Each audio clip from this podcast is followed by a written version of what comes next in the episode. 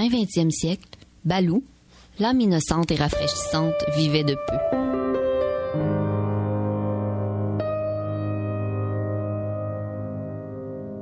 Comme tout droit sorti du livre de la jungle, il répétait à tous les passants qu'il en faut peu pour être heureux, qu'il faut se satisfaire du nécessaire.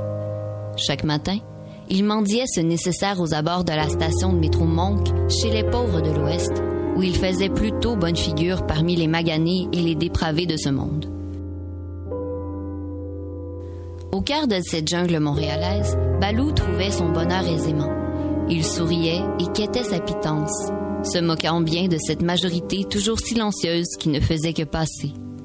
Lui, il resterait. Il ne courait pas, Balou.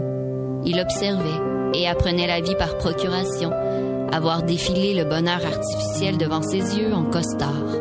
Mais il ignorait, tout comme la majorité silencieuse défilant devant lui, que tout un chacun en ce bas monde ne voyait toujours défiler que l'artifice, formé d'une peuplade qui en jette et qui tente d'éblouir au devant comme en arrière.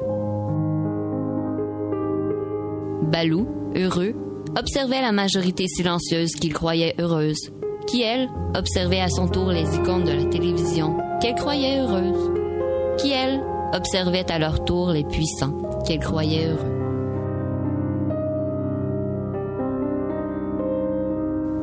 La quête était infinie, mais, pour la majorité silencieuse, tout juste au deuxième échelon de cette interminable ascension, le chemin semblait si long vers les étoiles. Et c'est ainsi que la majorité partit en quête du bonheur.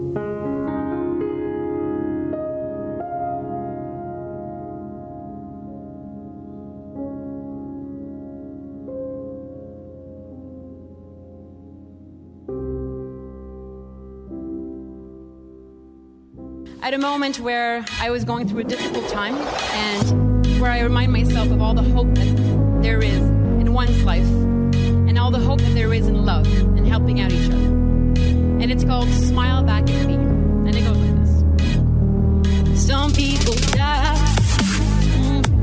that angels can fly. Some people fight mm, without knowing why.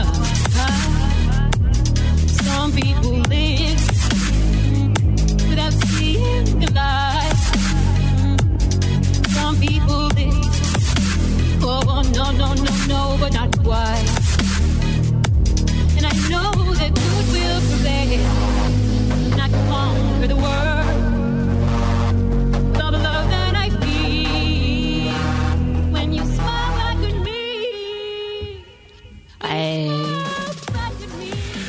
C'est pas. je suis essoufflé d'avoir trop dansé. C'est vrai, hein? On se serait cru dans un club, euh, dans la, dans C'est- le studio. C'est la mélodie du bonheur version 2016. Oui, la mélodie, oui. C'est le couple bonheur quand même. euh, notre premier ministre et sa première dame. euh. Parce qu'on est en très 2016. T'es sûr que c'est sa première? Oh. Tu- tu- Euh, oncle Marc. Ça, c'est un commentaire de mon oncle. Donc, bon- bonjour tout le monde. Bonjour. Bienvenue à cette édition de la majorité silencieuse du lundi. Aidez-moi, s'il vous plaît. du lundi 25 janvier Merci beaucoup. 2016. Je devrais y penser avant. Bon matin. Bon matin tout le monde.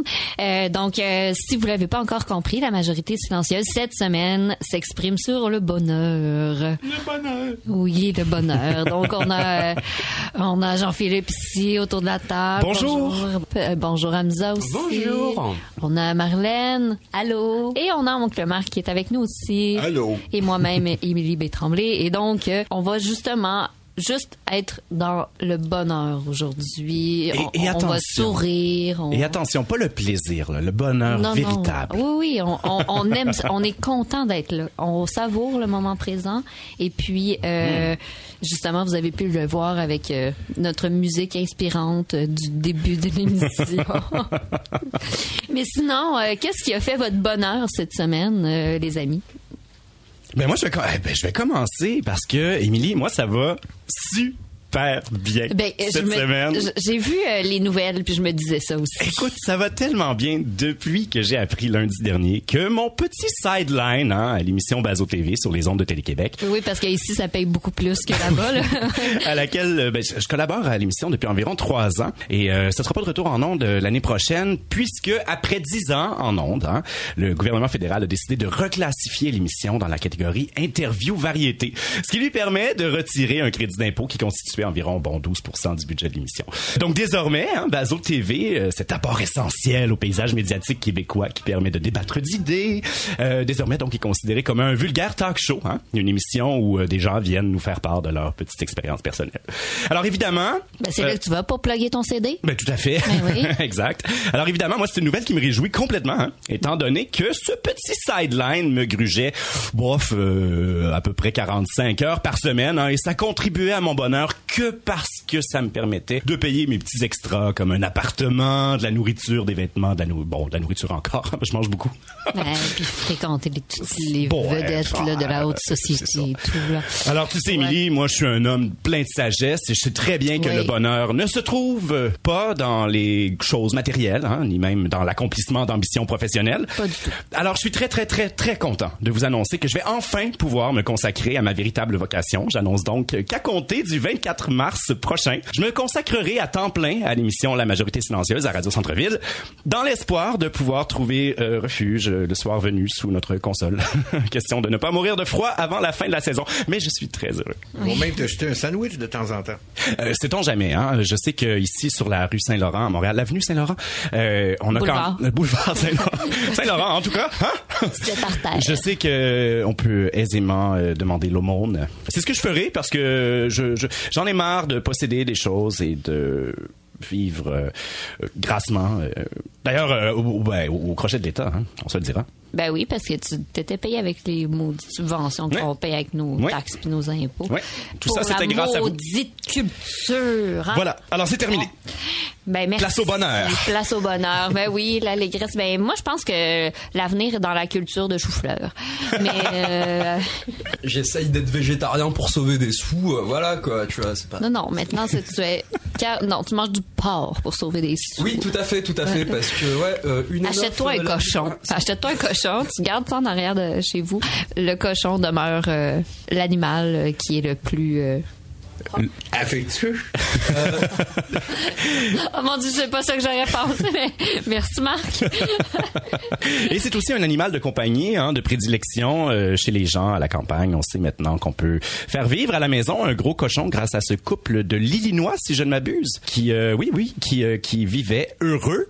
J'insiste, heureux avec euh, ce qu'il croyait être un cochonnet qui finalement était en fait euh, un véritable un véritable cochon qui Oui, est mais devenu ça, ça pour vrai, là, ça a été parce qu'à un moment donné, euh, il y a eu vraiment un engouement pour ces mini pigs qui Oui, oui. appelaient, là, genre des petits cochonnets qui sont super cute, tu peux les tenir dans un panier, puis ça peut être comme un petit chien. Puis là, il disait, c'est ça, c'est des, des, des, des cochons miniatures, ils grossiront pas. Mais non, ils grossissaient pareil. Fait que dans ton appartement, Alors, ça euh, devenait... 678 livres. Hey, Plus tard. Mais puis ça a l'air que, que quand ça commence à grossir, ça bouffe. ça bouffe. Fait que là, comme un... cochon. Comme un porc. Euh. Mais l'avantage, c'est qu'on peut leur refiler nos restes de spaghetti sauce bolognaise. Et apparemment, ils aiment exactement. Oui, oui, exactement. Oui, Hamza. Donc, euh, ce qui a fait mon bonheur, euh, c'est pas tant la chanson de Sophie Grégoire que euh, les, les remixes. En fait, ils montrent encore une fois le- l'incroyable créativité euh, de, de la communauté d'internet. Voilà, comme on peut tourner euh, des, des personnes au demeurant très importantes complètement ridicules. Mais non, mais non, c'était pas, c'était pas ridicule du tout. C'était, euh, Artistique. ouais, c'est ça. Non, mais en fait, euh, ce qui était pas mal aussi, c'est que ça m'a vraiment fait penser à, à une scène dans The Office où il y a un personnage qui se met à chanter pour son enfant parce que, parce que apparemment, euh, pousser des notes très très aiguës, ça aide au développement mental ou une chose comme ça, je sais pas. je- Moi, j'ai pas, j'ai pas d'enfant, j'ai un chat, quoi. Ça, me- ça me convient, quoi. Puis les sons trop aigus pour un chat, c'est Il devient très très agressif, en fait. Ouais. Ça, ouais, ouais. effectivement. Et toi, Marlène, est-ce qu'il y a des choses qui ont fait ton bonheur cette semaine? Non, l'actualité ne fait pas mon bonheur, Émilie. Non. Trop d'anxiété. Du côté d'Oncle Marc? C'est une histoire de mononcle compliquée, mais oui, je sais pas, je vais essayer de trouver le proverbe chinois ou turc qui va avec ça. Bonheur Deux jours plus tard, malheur. Alors, bonheur, vous comprendrez pas ce que ça veut dire, mais c'est pas grave. J'ai reçu trois virzis. Trois Virzi. Alors, puis deux Attendez. jours plus tard, Attendez, oncle Marc, je Google, ça sera pas long. Ah oh, on est parti sur Oui, Google. c'est ça. Euh, ici, j'ai Paolo Virzi. Hein, C'est lui, Paolo un Virzi. Réalisateur, scénariste et producteur cinématographique italien qui Oui. vous plaît particulièrement, oncle Marc. ça. Alors, c'est le nouveau maître de la comédie à l'italienne. Les Québécois de mon âge ou les baby boomers qui nous écoutent savent c'est qu'est une comédie à l'italienne. Les autres pensent que c'est, euh, je sais pas quoi. Donc, c'est, c'est, c'est le remplaçant Ah, de j'ai Fellini? Non, non, non, Non, pas du tout. c'est de la comédie populaire, Fellini. Ça, c'est pour les intellos. Ah, ah, pardon. Alors, Euh, oncle Marc, on vous écoute. Alors, j'ai reçu trois Virzi qui viennent de France, doublés en français ou sous-titrés en français. Il faisait un escale. Parce que il y a 3-4 ans de ça, sur une scène d'Italie, le réalisateur italien Ettore Scola avait comme adoubé M. Virzi en tant que nouveau maître de la comédie à l'italienne. Il venait de fracasser le box-office avec la Prima Cosa Bella, qui existe en français et qui, bien entendu, n'est pas sorti au Québec, malgré ses nombreux spectateurs. Bref, j'ai reçu ça de France. Trois Virzi sur DVD. Je, ça, c'est mon bonheur. Le bonheur, donc, le max, c'est regarder des comédies à l'italienne d'hier, d'aujourd'hui et Et de demain. Et On espère. deux jours plus tard, le réalisateur Ettore Scola est mort. Il est mort. L'auteur d'Affreux, sale et méchant, de Nous nous sommes tant aimés, de euh, Drame de la jalousie, et etc. Euh, à l'âge de 84 ans à peine, À Il était tout jeune. nous a Oui. quittés. Dans la fleur de l'âge. Alors, bonheur et malheur. deux jours- plus tard, malheur. En deux, c'est vraiment là, toute une semaine pour moi. Oui, hein, beaucoup Ben, d'émotions. Nos condoléances euh, sincères, oncle Oui. Marc, vraiment. Ah, Ah bon, ben sur ce, euh, on va continuer à être dans le bonheur jusqu'à la fin de l'émission. On va aller écouter euh, une petite chanson euh, qui va justement nous ramener dans l'allégresse.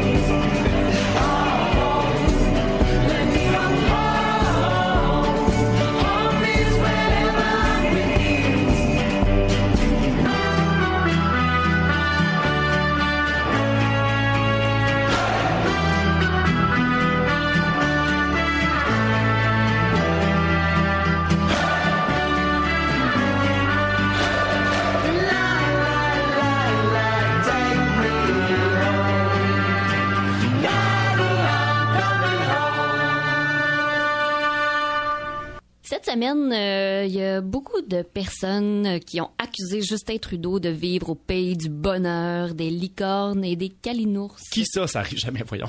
Ben non.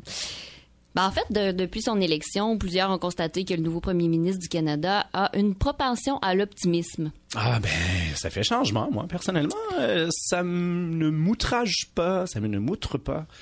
Outre mesure. Oui. Mais d'ailleurs, euh, ben, il faut se rappeler que quand on a analysé sa victoire électorale, Ouais. mais il y a beaucoup de gens qui ont dit que euh, son attitude positive faisait un gros contraste avec euh, Stephen Harper, avait été une des raisons pour laquelle il était élu. Oui, il avait été ben, élu. alors, il faudrait peut-être en retirer des leçons. Hein? Exactement. Mais de retour euh, dans la réalité comme ça, dans Mhm. la vie quotidienne, force est de constater que de nombreux commentateurs S'ennuie de Stephen Harper. ben, c'est ça, ils voient de moins en moins l'attitude de Justin comme une qualité. mettons. Au début, c'est tout juste deux semaines après son élection, il y a eu les attentats de Paris. exact. Il faut dire quand même que ça change la donne. Ça change quand même la donne. C'était évidemment pas prévu. Un Euh. attentat, c'est ben, à part les gens qui le planifient. là. Oui, c'est ça, quand même. Euh, donc, euh, l'éloquence du nouveau premier ministre ne s'était alors pas présentée euh, au rendez-vous. Quand même, Euh, il faut reconnaître que... Ben, c'est ça. Euh, Puis, ça n'avait fait quelques-uns revenir sur Terre assez brutalement. Oui. Euh, mais on avait dit justement que euh, ça faisait justement juste deux semaines qu'il était élu, donc peut-être que ça y prenait un peu plus de temps pour constituer son entourage, pour être. Disons qu'on avait été clément à son endroit et si je, mon souvenir est bon, Stéphane Dion avait à peu près essayé de réchapper la chose en tenant un discours somme toute bien réfléchi. Oui, c'est ça. sur la question. Comme Stéphane Dion peut le faire. euh, en tout cas, c'est Oui. ça, jusqu'à ce point-là. Mais on avait aussi critiqué la mollesse euh, de l'intervention de Justin, Mhm. euh, qui demeurait très soft face aux méchants terroristes. Oui. Ça, c'est un problème. Paraît-il. Euh, puis le premier ministre a continué de maintenir le flou sur la stratégie qu'il souhaitait employer dans le cadre de la lutte internationale contre le groupe État islamique, ce qui n'a pas aidé non plus les gens à se faire une idée claire sur ce qu'ils voulaient faire. Donc, moins il y a des choses claires, plus les gens spéculent, et plus les gens spéculent, plus ils ont peur et, et voilà. plus ils se font des idées. Et la ré- sa réaction cette semaine à la suite de l'attentat survenu à Ouagadougou, au Burkina Faso, dans lequel euh, six Québécois sont décédés, a Mhm. constitué la cerise sur le Sunday pour plusieurs. Oui. Oui, Sanglant Sunday, oui. exactement. Ben, je parlais de la réaction, là, Oui, pas, ah, pas le- Non, non, pas l'attentat. Mes excuses, je me retire. Mais donc Justin qui fait son point de presse dans une mosquée, qui attend avant de contacter les familles des victimes, le ministère des Affaires étrangères dont l'efficacité ne semble pas avoir été bonifiée grâce à l'arrivée de Stéphane Dion, mais surtout, surtout, toujours la mollesse de Justin envers les méchants terroristes, le flou autour la de la poursuite euh, des frappes aériennes et le comble de l'insulte, le fait que le Canada ne soit pas invité à cette rencontre des ministres de la Défense des pays luttant contre le groupe État islamique qui avait lieu à Paris. Ce qui, quand même, euh, est très mal passé auprès d'une partie de l'opinion publique. Mais il faut quand même reconnaître que, bordel, on a dit qu'on se retirait euh, des frappes aériennes. Alors, à un moment, euh, c'est normal qu'on soit pas invité pour planifier les frappes aériennes. Il faut se le dire quand même. Exactement. Mais donc tout ça, ça a été créé par Justin et ses lunettes roses. Euh, oui. Mais pour ma part, moi, je dirais que le principal reproche que je peux faire à Justin Trudeau, c'est probablement de pas avoir de stratégie euh, très claire.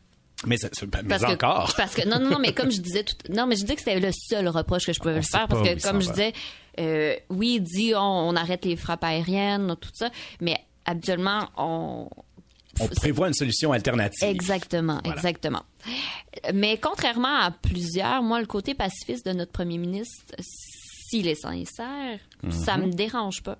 Même que ça me réjouit beaucoup, euh, mais ça doit être accompagné de véritables mesures cohérentes, Voilà. selon moi, comme à peu près n'importe quoi. là. Comme plusieurs commentateurs l'ont dit quand même. Bien sûr. Oui. On bombarde depuis longtemps, sans véritable succès. On bombarde depuis l'invention des bombes, Émilie. Exactement. Non, mais je parle euh, plus, plus, Au Canada, plus spécifiquement. plus spécifiquement, euh, oui, tout à exactement. Le but du terrorisme, c'est de pousser les gens à restreindre par eux-mêmes leur liberté en raison de la peur. Donc, C'est l'analyse qui est faite de plus en plus par Ben. plusieurs intellectuels, par plusieurs penseurs et par plusieurs responsables des relations internationales dans les pays occidentaux. Ben oui, c'est ça. Et euh, qu'on le veuille ou non, l'attitude qu'on a face à ce terrorisme-là, ça le nourrit. Possiblement. Ben, selon mon analyse à moi, toujours. Euh, plus on, caractérise, on, on les caractérise de méchants, de criminels, plus on effectue des généralisations infondées sur les musulmans, Voilà. plus on va les attaquer sur le terrain, plus on donne des munitions pour recruter, pour désigner l'Occident comme l'ennemi à abattre. Plus on diffuse les attentats en continu à RDI, à LCN, euh, plus on multiplie les analyses de Pierre Jean-Jacques devenu commentateur pour je ne sais quelle raison, qui nous rappelle dans toute sa moralité extrémiste qu'il faut se méfier de l'envahisseur. On ne nommera personne, mais on pense à beaucoup de personnes. Je nomme vraiment personne. Plus la peur motivera les décisions collectives. Euh, plus on va tenter de se convaincre qu'on n'a pas de lien avec le, le développement du terrorisme, plus on va continuer à, à faire des affaires avec l'Arabie Saoudite parce que ça crée des sacro-saints Voilà. jobs, plus on va continuer à se faire croire que toutes les interventions occidentales, militaires au Moyen-Orient qui ont amplifié la désorganisation dans la région ont rendu les populations euh, locales vulnérables aux groupes euh, radicaux, plus on va continuer à ajouter des bombes qui vont servir finalement juste à faire croire à la population occidentale que leurs dirigeants font quelque chose. font quelque chose, exactement. Peut-être euh, justement qui est temps de préconiser une autre approche et pourquoi pas tenter de jouer un rôle différent euh, sur euh, la scène internationale en tant que leader. Et il reste que c'est ce qu'on faisait euh, encore dans les années 90. n'est-ce pas? Exactement, ben oui. Donc, On a eu beau critiquer beaucoup Jean Chrétien, ça a été beaucoup sa posture. Eh, oui. Oui, oui, oui. Mais puis donc, est-ce que ça serait si mal que ça de justement peut-être aller vers un peu plus du côté euh, du bonheur et des calinours? Je sais pas. Mais Ben, sans voilà être une aveuglé. réflexion Ben qui mérite d'être faite à tout le moins. Euh, C'est ce que je me disais. Parce Alors. que je trouvais que c'était très, très euh, homogène comme réaction. euh, Quand même. oui. Et on n'a pas parlé de Cologne encore. Je, ça, je pense que j'ai décidé de pas en parler euh, de façon délibérée parce que je pense que j'aurais juste euh, tout brisé partout. Parce que c'est ridicule comme débat. Nous attendrons que la poussière retombe et nous en parlerons aux environs du 8 mars. Oui, ben voilà. oui, ça serait vraiment une bonne occasion.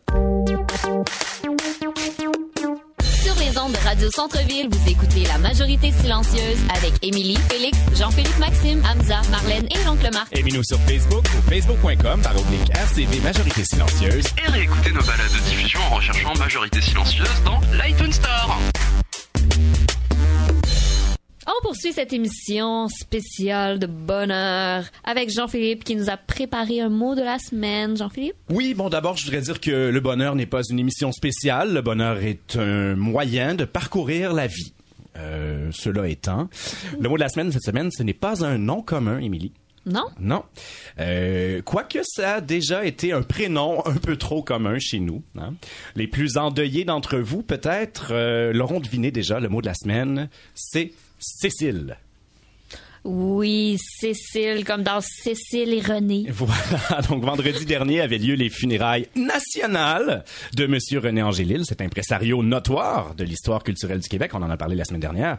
Qui a notamment pris soin des carrières de Ginette Renault, René Simard, Johnny Farago, avant de prendre sous son aile notre Céline, elle aussi nationale, et de l'élever au rang de star internationale. Fait que ça aurait-tu pris des funérailles internationales? Je crois que oui. Mais j'ai bien malgré moi été plongé dans la tempête de ces funérailles dignes du Snowzilla qui sévissait ce week-end à Washington. Tout est devenu blanc, j'ai vu défiler ma vie et je pouvais plus avancer dans la semaine sans me prendre les pieds dans l'incroyable amoncellement de poudre aux yeux euh, qu'a provoqué le décès de la bête de la célèbre chanson The Beauty and the Beast. On se rappellera.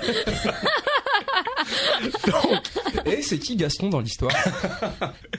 Donc, un des prêtres qui prenait soin de cette cérémonie. dans tête. Peux-tu parler, là? Vas-y. J'ai envie de me fâcher, laissez-moi me fâcher. Donc, un des prêtres qui prenait soin de cette cérémonie orchestrée par les plus grands producteurs, réalisateurs et euh, techniciens éclairagistes du Québec, et je, je suis absolument sérieux là-dessus, a malencontreusement connu un lapsus tout aussi monumental que probablement euh, la tombe de René lui-même, en parlant du couple, tu l'as dit, Émilie, formé de Cécile et René. Exactement. N'en fallait pas moins, vous me connaissez, pour que je cours me renseigner sur ce prénom suranné. En quête d'une explication freudienne à l'impardonnable lapsus. hmm? Oui, Eh il y bien- avoir quelque chose. Oui, il y a quelque chose, croyez-le ou non, Cécile. C'est un prénom d'origine latine qui est dérivé de Cecilius. Je suis persuadé que mon latin est parfaitement prononcé. Euh, Cecilius, une famille romaine du 3e siècle avant Jésus-Christ. Comme c'est intéressant que je me suis dit, une chance qu'on a encore des prêtres qui ont fréquenté le grand séminaire de Québec pour commettre des lapsus, non pas orientés sur le sexe, mais, euh, n'en déplaise à Freud, mais des lapsus dignes euh, du regretté cours classique. Hein? Ben oui. Cecilius signifiait très probablement aveugle en latin moyen. La cécité. La cécité, voilà. euh, Quel non, non, non. magnifique lapsus me suis-je éclamé alors que tout le Québec connaissait ce qu'on appelle communément dans le milieu de l'information un blackout médiatique. Exactement. Cet aveuglement volontaire devant tout ce qui est essentiel au bon fonctionnement de la démocratie, au profit de nouvelles généralement de moindre importance, mais tellement plus chargées au plan émotif. Alors donc, Cécile... Tu, peux- le- Hey, tu pouvais voir la petite barbe naissante de René Charles. je sais. Cécile, donc, notre fierté nationale expatriée à Las Vegas et qui devait remettre la ville sur pied, d'ailleurs, euh, contrairement à ce qu'elle aura fait pour euh, la petite municipalité de Charlemagne où elle est née, euh, où la modeste maison familiale des Dion a été depuis transformée en local commercial décrépit orné d'une affichette à vendre. Depuis des lustres, Cécile nous aura toute la semaine complètement aveuglée au point presque de ne pas remarquer la sortie tonitruante de Nathalie Petrovski, la air quote critique culturelle, fin des air quotes, de l'hebdomadaire national La Presse, qui non, non, regrettait... non, non. hein? La presse plus. non, non, hebdomadaire national, hebdomadaire papier. Attention. excusez, excusez, excusez. qui regrettait amèrement il y a maintenant un peu plus d'une semaine que la chanteuse Marimé n'ait pas dévoilé sur la place publique les tenants et aboutissants de sa rupture avec son chum, époux, guitariste et créateur de sa vie, Fred Saint-Gelais. Scandale. Scandale. N'eût été sans doute des obsèques de l'époux de Cécile, sans doute n'aurions-nous pas été à ce point aveuglés devant la mauvaise foi de Petrovski qui demandait si la jeune chanteuse issue de Star Academy nous aurait menti en nous répétant ad nauseam l'importance de Saint-Gelais. Elle se demandait toujours dans le billet intitulé Le silence radio de Marimé, si tout cela n'aurait pas été que de la frime et du vent livré en pâture à la plèbe pour vendre plus de disques, plus de billets de spectacles, plus de Marimé. Mais elle se pose-tu vraiment la question? Ma comble de l'ironie, Émilie. Petrovski soulignait, je cite, qu'à son âge, elle avait vu passer assez de ruptures pour ne pas imaginer les mille et une raisons qui ont fait éclater le couple. Et j'ai ri. J'ai ri en me disant qu'à son vénérable âge, la Serbe Nathalie avait très sûrement vu assez d'artistes pour comprendre également que la manière dont un artiste se présente à son public relève aussi de la construction, que l'identité publique d'un artiste fait partie de son branding, comme la couleur du suit de Ronald McDonald's ou le t-shirt de Mark Zuckerberg. Pensons à Marilou, hein? Cet artiste du smoothie et du plus cute petit chien du monde, dont le bonheur est aussi reconnaissable que le swoosh de Nike.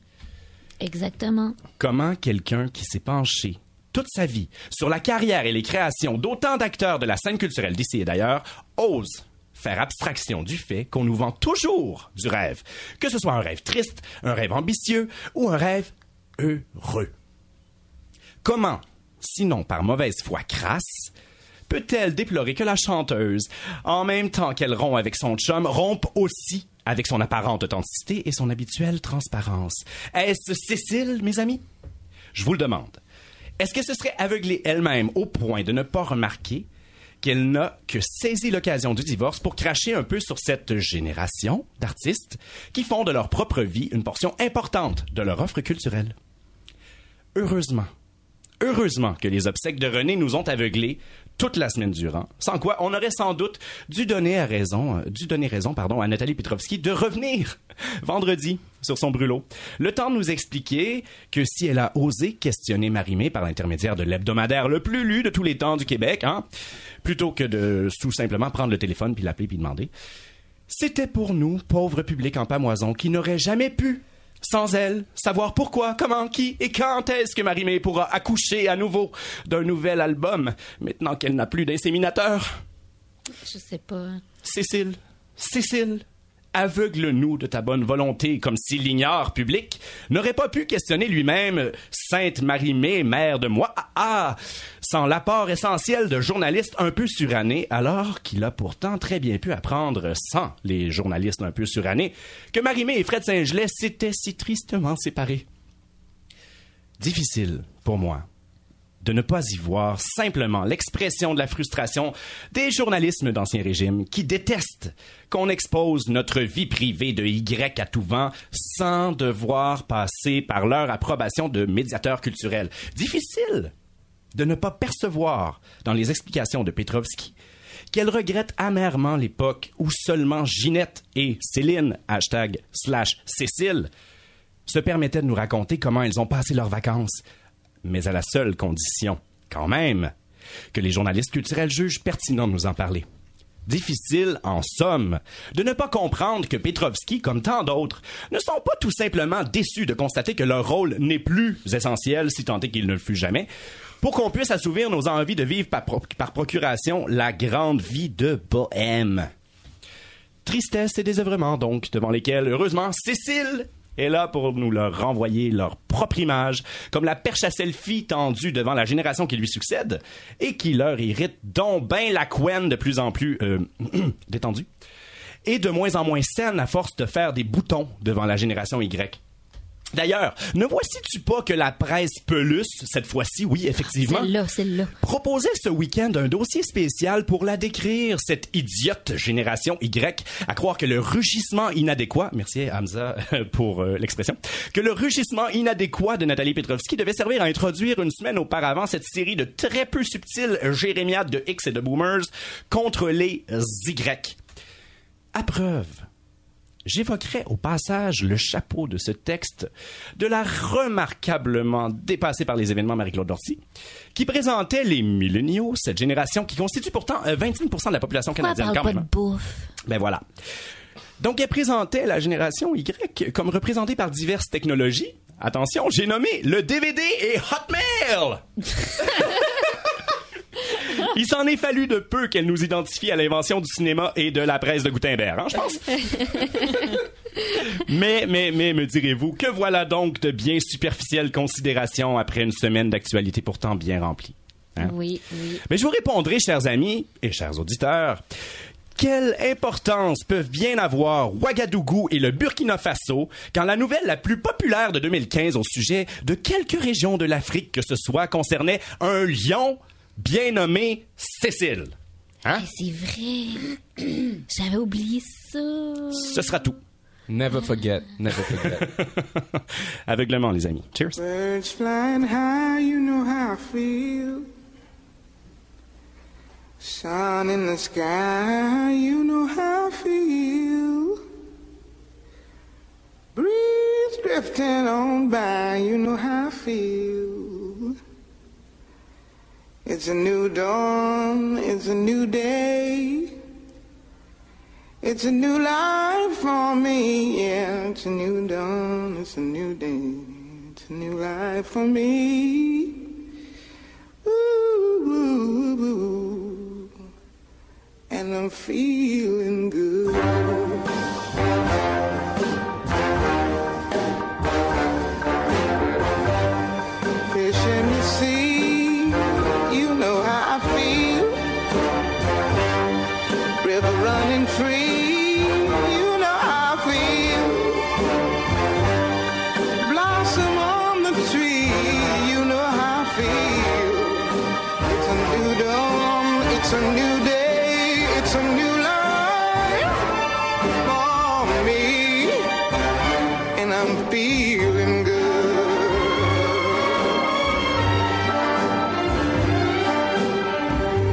Dragonfly out in the sun, you know what I mean, don't you know?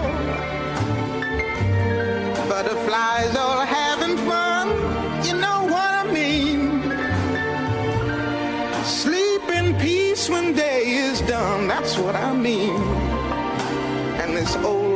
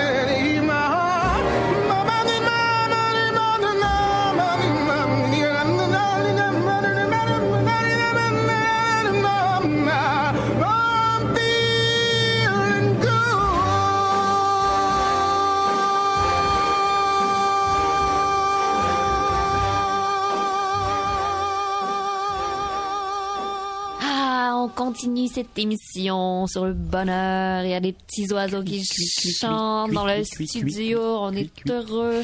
Et Hamza et Marlène nous ont préparé un petit quelque chose à ce sujet. Alors, donc euh, cette semaine, euh, vu que notre thème c'était le bonheur, euh, il a fallu qu'on fasse beaucoup de recherches parce que figurez-vous que c'est pas un état pas qui nous est euh, naturel. Vraiment familier, étant donné que je suis bretonne. Ouais, c'est ça, étant Ah, donné ok. que moi je suis juste dépressif depuis que j'ai 8 ans, euh, voilà quoi. Et d'ailleurs, en thérapie, on s'était dit qu'il était même un peu dépendant. Au plaisir. ouais, là bah ouais, là non, mais voilà là. quoi. c'est- c'est- je veux dire, moi je m'assume, hein, ouais, et puis euh, voilà. Euh, donc, euh, C'est en correct, fait- ça fait des gens plus intéressants. Ouais, c'est clair. Euh, Le bonheur, en fait, on a fait une petite sélection. Dans Wikipédia.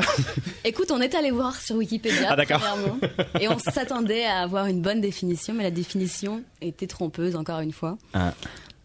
Donc en fait, on a eu comme plusieurs mots de vocabulaire. Donc le bonheur, c'est l'épanouissement. Ah. Pour Hamza, c'était surtout Oui, bah en fait pour moi c'est un, c'est un processus en fait plus que plus qu'un état quoi. C'est un chemin. C'est ouais, tout à fait, c'est un chemin.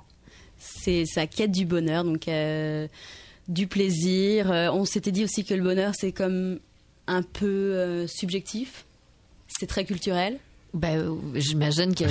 Moi, j'ai tendance à penser qu'à peu près tout le monde a sa propre définition de. de Ah non, il y en a qui- eh, non, non, non, il y a des gens qui en ont pas.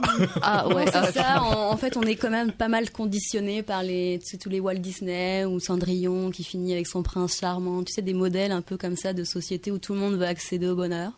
Ouais. Donc ça passait par la beauté, l'intelligence. Des belles robes. Et si tu réponds pas un peu à parfaits. ça, Mhm. La, Tu seras la- la malheureux. notion acceptée du bonheur, c'est vraiment un bonheur très matériel, euh, limite, euh, limite un bonheur au point de vue relationnel, euh, dans un cadre vraiment euh, très, euh, très, très normatif, quoi.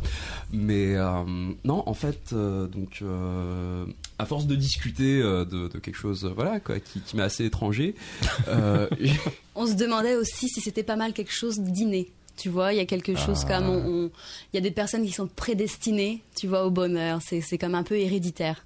On, on- oui. Ben, héréditaire, ouais, peut-être. Ben, peut-être aussi que ça vient de, justement, si tes parents sont bien, sont heureux aussi ça, autour et qui sont, euh, ils te transmettent peut-être. euh, Parce qu'on avait bonnes- comme quelques films quand même pour nous orienter vers cette quête. Donc Hamza avait parlé comme de la vie est belle, tu vois.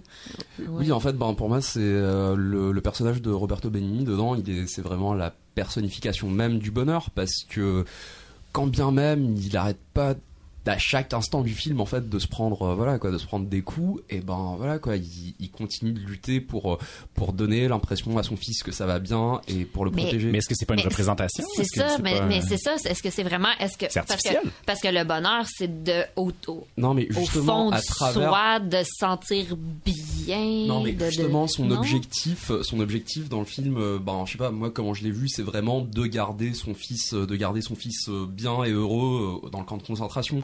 Et il réussit à le faire en transformant le camp de concentration en un grand camp, en un grand camp de vacances. Et puis, est- est-ce que tu irais à dire que, mettons, un parent qui arrive à rendre son enfant bien, ça peut être une forme de bonheur? Oui c'est ça, ben oui tout à fait parce que Exactement. parce que Est-ce que tu irais jusqu'à dire que le bonheur est un leurre organisé par les parents? Un complot? non, mais en fait justement, c'est c'est ça. le- Le bonheur, c'est pas, c'est pas un état, c'est pas, c'est pas avoir, euh, c'est pas avoir des enfants euh, ou euh, c'est, c'est, c'est le processus d'avoir des enfants en fait. C'est, c'est- Mais c'est- puis de toute façon, toute pour- l'aventure. Ben, ou, ou entre autres. Mais il y a aussi, tu sais, il y a rien qui marche pour tout le monde, là. Comme, euh, C'est ça, c'est que le bonheur est très personnel. c'est aussi, ça, parce hein. que pour certaines personnes, être, avoir des enfants, c'est pas du tout, du tout un bonheur. Non, mais pour d'autres, alors que c'est, c'est le- le- le- l'objectif à atteindre, euh, pour certaines personnes, justement, posséder certes- ou avoir une sécurité financière, ça peut être une forme de bonheur parce que t'as pas un, euh, un stress qui est en arrière toujours. Euh, des fois, il y a justement, pour certaines personnes, d'avoir justement trop de choses, trop de possessions, c'est plus étouffant. Ils ont besoin de liberté, ils ont besoin.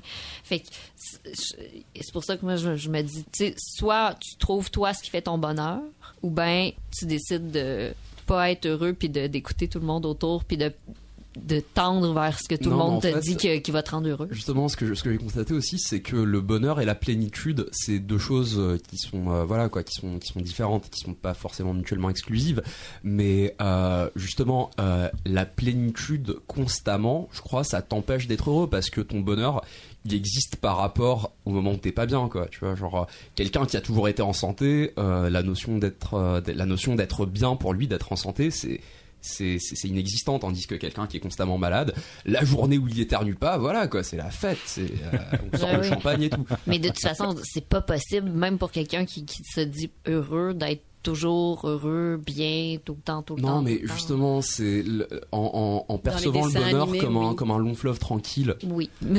Le livre de la jungle inculque des valeurs vraiment importantes à nos enfants. oui tout à fait parce que faut peu pour Eh, être franchement euh, moi je veux que Balou euh, ça soit lui qui éduque mon fils quoi tu vois parce que Hakuna Matata, qu'est-ce que tu fais de ça, là? Ah, Écoute, on l'avait pris dans nos notes aussi. hein. Ouais. C'était un très bon exemple. On a Amélie Poulain aussi. Ah, oui. Eh oui. Mais ça, c'est toutes des représentations du bonheur, justement, qui sont, euh, qui Non, sont très euh, de liberté. Oui, c'est ça. Mais en fait, euh, justement, euh, je crois le, le, le- un film qui illustre très bien le, le point que j'essaye euh, d'expliquer très maladroitement en demeurant, euh, c'est euh, c'est euh, Pursuit of Happiness avec Will Smith et, et son fils, son vrai fils, qui est d'ailleurs depuis devenu complètement imbuvable. Euh, mais euh, voilà quoi, tu vois, dans, dans ce film-là, c'est il construit son bonheur à travers l'adversité. Mais bien sûr, dans la lutte. Voilà quoi, c'est et, et Mais c'est presque les luttes ne sont pas mais- liées au malheur. C'est un peu judéo-chrétien comme truc. je Ah ouais, absolument, absolument. C'est euh, mais euh, ouais, d'ailleurs, euh, j'ai vraiment une grosse influence judéo-chrétienne euh, en tant que voilà quoi, dans ma morale et dans ces choses-là. Beaucoup de culpabilité, j'aime ça. non, à peine. C'est pas vrai que je me flagelle, moi. C'est pas vrai, voyons. Mais euh, tout ça pour dire que pour vous, donc, euh, c'est- toi, c'est justement, il faut vraiment bûcher dur pour dire, OK, là, après ça, je suis vraiment heureux. Euh, sinon, c'est pas quelque Non, mais en chose... fait, justement, Est-ce le- que ça s'atteint ou c'est Oui, oui, dedans? le- ouais, le- le- ouais, ça s'atteint. C'est c'est le fruit, le fruit, le, le bonheur, c'est le fruit d'un effort. C'est pas, c'est c'est pas. C'est un peu l'exemple type de Billy. Elliot. Je sais pas si vous l'avez Ouais. vu, qui se bat envers et contre tout pour assouvir sa passion. Tu Et vois puis pour toi aussi, Marlène, donc ça, ça, ça prendrait aussi beaucoup... Ouais, c'est le genre de film tu cette sais, qui, te fait ressentir le bonheur. Tu vois, tu, tu, Oui. tu, tu vis les obstacles avec le personnage et à la fin, tu as la, comme, la petite satisfaction de, de la réussite euh, personnelle. Fait que, le, Malgré, euh, fait que le Powerball, c'est pas la, c'est pas le la bonne- Powerball, non, on nous a d'ailleurs, on a, on a lu beaucoup là-dessus. C'est comme ça, ça engendre même plus le malheur. Oui. C'est un manque de quête de sens. On sait pas trop où on va, on sait pas pourquoi on a gagné, puis finalement, ça arrive euh, à la destruction. Bon, Oh merci beaucoup de nous avoir parlé ainsi du bonheur. Ça fait plaisir. Avec beaucoup de plaisir. Sur les ondes de Radio Centre-Ville, vous écoutez La Majorité Silencieuse avec Émilie, Félix, Jean-Philippe Maxime, Hamza, Marlène et l'oncle Marc. Aimez-nous sur Facebook ou facebook.com par oblique RCV Majorité Silencieuse. Et réécoutez nos balades de diffusion en recherchant Majorité Silencieuse dans l'iTunes Store. Je peux pas dire que j'ai eu du bonheur à écrire sur le bonheur. Hein, C'est plate à composer. Pensez-vous qu'Adèle aurait eu du succès si elle avait le bonheur facile? Nirvana, allô? Je me sens comme l'élève dans le cours de gym qui a oublié son costume. Je suis comme pas sûr d'avoir compris la consigne. En tout cas, le bonheur, c'est euh, c'est quelque chose que j'échappe souvent, même à jeun. Mais qui se brise jamais, comme la vaisselle du Ikea. En plus, c'est super léger, fait que des fois, je suis portée à le lancer dans les airs pour le fun jusqu'à ce qu'il se volatise. Même à jeun. J'ai longtemps pensé pas être doué pour ça, que j'étais trop gauche pour créer quelque chose de drette. J'avais l'air en visite au musée Grévin, genre apeuré en me demandant tout le temps si j'ai le droit de toucher. J'ai appris à faire confiance à ça, le bonheur. À longue, ça rapporte plus qu'un CELI. Un, un CELI. Oui. C'est pas grave. le, le bonheur, puis moi, hein, on a beau euh, pas se donner des nouvelles pendant un petit bout, il finit toujours par revenir. Il repointe sa face dans le cadre de porte. On se reconnaît, on oublie tout, puis on recommence comme si rien n'était. Le bonheur, euh, l'air connu, l'air de rien, c'est un ami d'enfance. Celui qui me prêtait ses jouets, celui chez qui je faisais la fête, celui avec le sol dégueulasse, celui qui avait une piscine puis un cabanon qui sentait le weed. là. Le bonheur, c'est lui qui me portait chance quand je jouais à bouteille avec le beau Sébastien. Lui qui m'a acheté mon premier char, qui m'a fait visiter Paris, qui retrouve mes lunettes. Celui qui fait partie de mes souvenirs heureux, puis qui me fait des oreilles de lapin, un plis en arrière de ma tête sur mes photos jaunies. Il y a bien des émojis qui tentent d'avoir la face du bonheur, mais moi, je sais que c'est la face cute du petit chien qui reste miniature, là, tu sais. le bonheur, c'est aussi pas m'en faire si vous comprenez rien. Oui. ou si j'ai l'air un, un peu vulgaire ou immature. Là. Ok, je vais, je vais le dire. Ce que j'aime du mot bonheur, en anglais, happiness, c'est que ça ressemble à pénis. Et qu'en français, ça ressemble à bonheur. exact. Mais il faut que je me rappelle souvent que le bonheur est dans les petites choses, comme un pénis de six pouces, justement. Puis bon, ben, tant qu'à, une caresse sur l'avant-bras qui repeigne le duvet, un bisou sur la nuque qui chatouille rien qu'un tout petit peu. Le bonheur, il me juge pas. Je peux l'appeler à 3 heures du matin, il va me consoler avec une poutine puis un scotch. Ou des fois, il va me faire la morale parce qu'il a souvent raison, ce style-là. Le bonheur, ça, ça peut être du tout un, un booty call à 4 heures du mat. Ça reste euh, un instinct intrinsèque qui me ramène à l'essence, à l'abandon. Ouais, abandonner ma tête puis son hamster qui spinne bien trop. C'est me donner la liberté d'être juste bien. Namasté, kamastra vodka. Avoir du plaisir, de, de jouer au pire, de, de me foutre d'être penché dans une position éthiquement humiliante. de me foutre de laisser du foot sur les draps. On peut-tu juste être bien? Se laisser aller avec le bonheur un peu pervers qui nous regarde avec un clin d'œil cochon, qui approuve d'un thumbs up presque élégant. Il sait qu'il peut devenir tributaire d'un sourire dans ma face toute une journée. C'est pas tant les orgasmes, là, tu sais, c'est tout. euh, c'est l'ensemble qui fait que j'y regoute au bonheur. Puis me rappeler que ça a un goût de miel, de souffle puis de bourbon. Ben, je, je pourrais finir aussi en disant que le bonheur, c'est aussi de dire le mot pénis deux fois à la radio. Ça, je suis d'accord. Dans un compte épargne libre d'impôt, bien entendu. Oui. Bon, ben, sur ce, euh, pénis. Merci, Mélanie Michaud.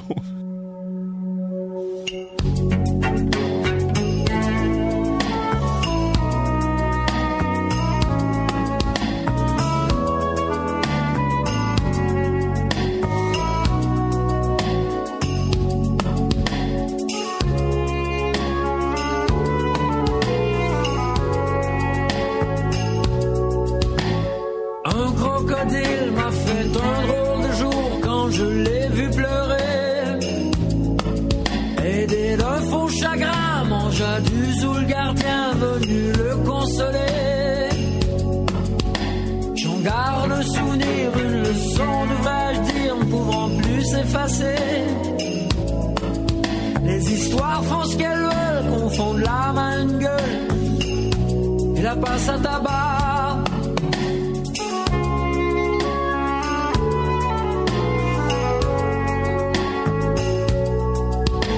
Ainsi serait-il aussi offensé-il ce qu'il m'a fait de tort Je ne vois plus sous les cils des yeux les plus dociles que des ruses d'alligator Alors je marche dans la rue de pas si retenu, oui de pas si discret Je me veux transparent, dix fois plus que le vent Et je suis malheureux pour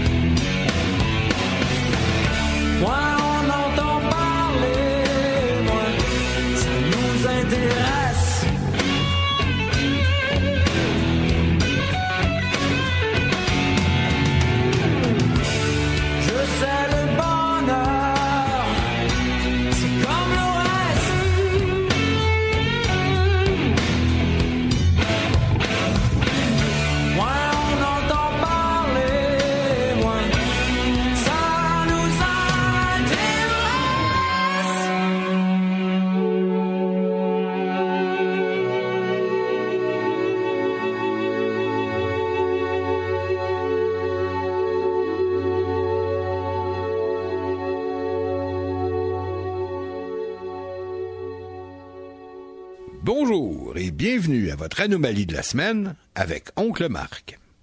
Et je serai bref. Profitez-en, parlant de bonheur, parce qu'avec Oncle Marc, ça n'arrive pas souvent. Alors, cette semaine, assis à mon café préféré, j'ai assisté pour la énième fois, en témoin passif, à une discussion, pour moi extrêmement étrange et pourtant très répandue, devenue aussi banale que le plastique ou l'électricité. L'une qui disait Les Québécois ne sont pas racistes. L'autre qui répondait Oui, les Québécois sont racistes. Et voilà. Encore une fois cette semaine, notre anomalie est double. Premièrement, cette fausseté manifeste, cette tromperie évidente, les Québécois ne sont pas racistes. Deuxièmement, cette tromperie manifeste, cette fausseté évidente, les Québécois sont racistes. Pourquoi deux faussetés? Pourquoi une double anomalie? Ben, à cause de son, cette affaire. Car posé en ces termes, le débat sur le racisme devient n'importe quoi, de la bouillie pour les chats, une énormité à deux, à quatre, cinq, six, huit pattes. Car ça nous obligerait à choisir, soi-disant, entre les deux hypothèses les plus extrêmes de toutes, donc les plus improbables. Essayez avec une transposition et vous verrez tout de suite que ça marche pas. Tous les Égyptiens sont racistes. Aucun Égyptien n'est raciste. Tous les Flamands sont racistes, aucun Flamand n'est raciste. Tous les Congolais sont racistes, aucun Congolais n'est raciste. Tous les Katangais sont racistes, aucun Katangais n'est raciste. Tous les Napolitains sont racistes, aucun Napolitain n'est raciste. Tous les Italiens sont racistes, aucun Italien n'est raciste. Tous les Chinois sont racistes, aucun Chinois n'est raciste. Tous les Han sont racistes, aucun Han n'est raciste. Voyons donc! Sont ou ne sont pas. Les deux assertions les plus improbables qu'on puisse faire sur un peuple, une nationalité, une culture spécifique, seraient censées devenir l'alpha et l'oméga de ce prétendu débat sur le racisme. Étrange antiracisme, soit dit en passant, qui pense le racisme par peuple entier et contre lequel des malavisés répondent sur le même mode aberrant, du son. Sont ou ne sont pas. Soit tout le monde est raciste, soit personne ne l'est. C'est toute une ornière, ça. Et c'est également un sérieux symptôme d'extrémisation idéologique qui risque de monter, monter, monter, puisqu'à une fausseté répond une autre fausseté, et que si elles restent coincées l'une face à l'autre, elles vont s'exacerber sans trêve jusqu'au plafond dans une double montée de lait absolument stérile.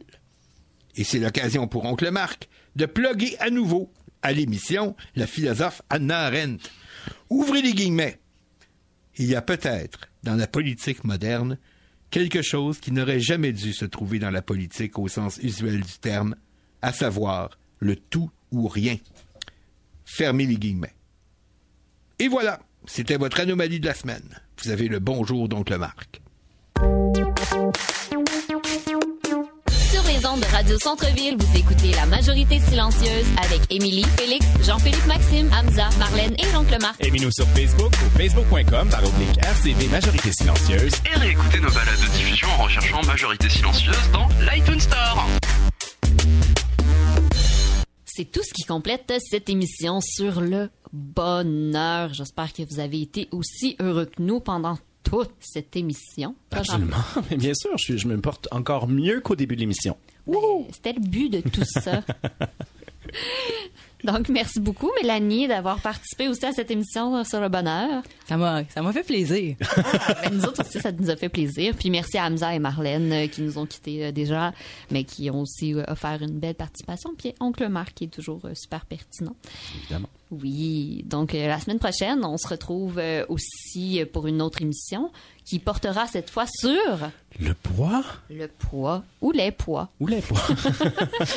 D'ici là, réécoute- réécoutez-nous en balado-diffusion via l'iTunes Store ou Mixcloud, nouveauté. Et bien sûr, aimez-nous sur facebook.com, par oblique RCV Majorité Silencieuse. À la semaine prochaine.